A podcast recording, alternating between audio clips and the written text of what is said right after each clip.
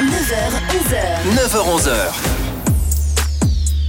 Comment calmer votre toutou en voiture? La marque de voiture Skoda a tenté d'y répondre en créant une playlist Spotify pour détendre votre animal de compagnie.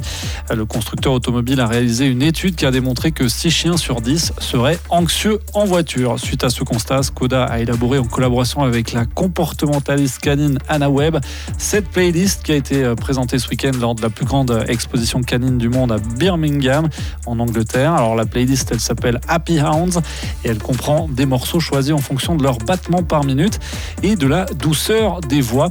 Donc parmi les, morceaux, on retrouve du Harry Styles, du Bob Marley, Adele, Bee Gees, Taylor Swift, Coldplay et même Elvis Presley. Ben oui, histoire de plaire aux chiens de tous les âges.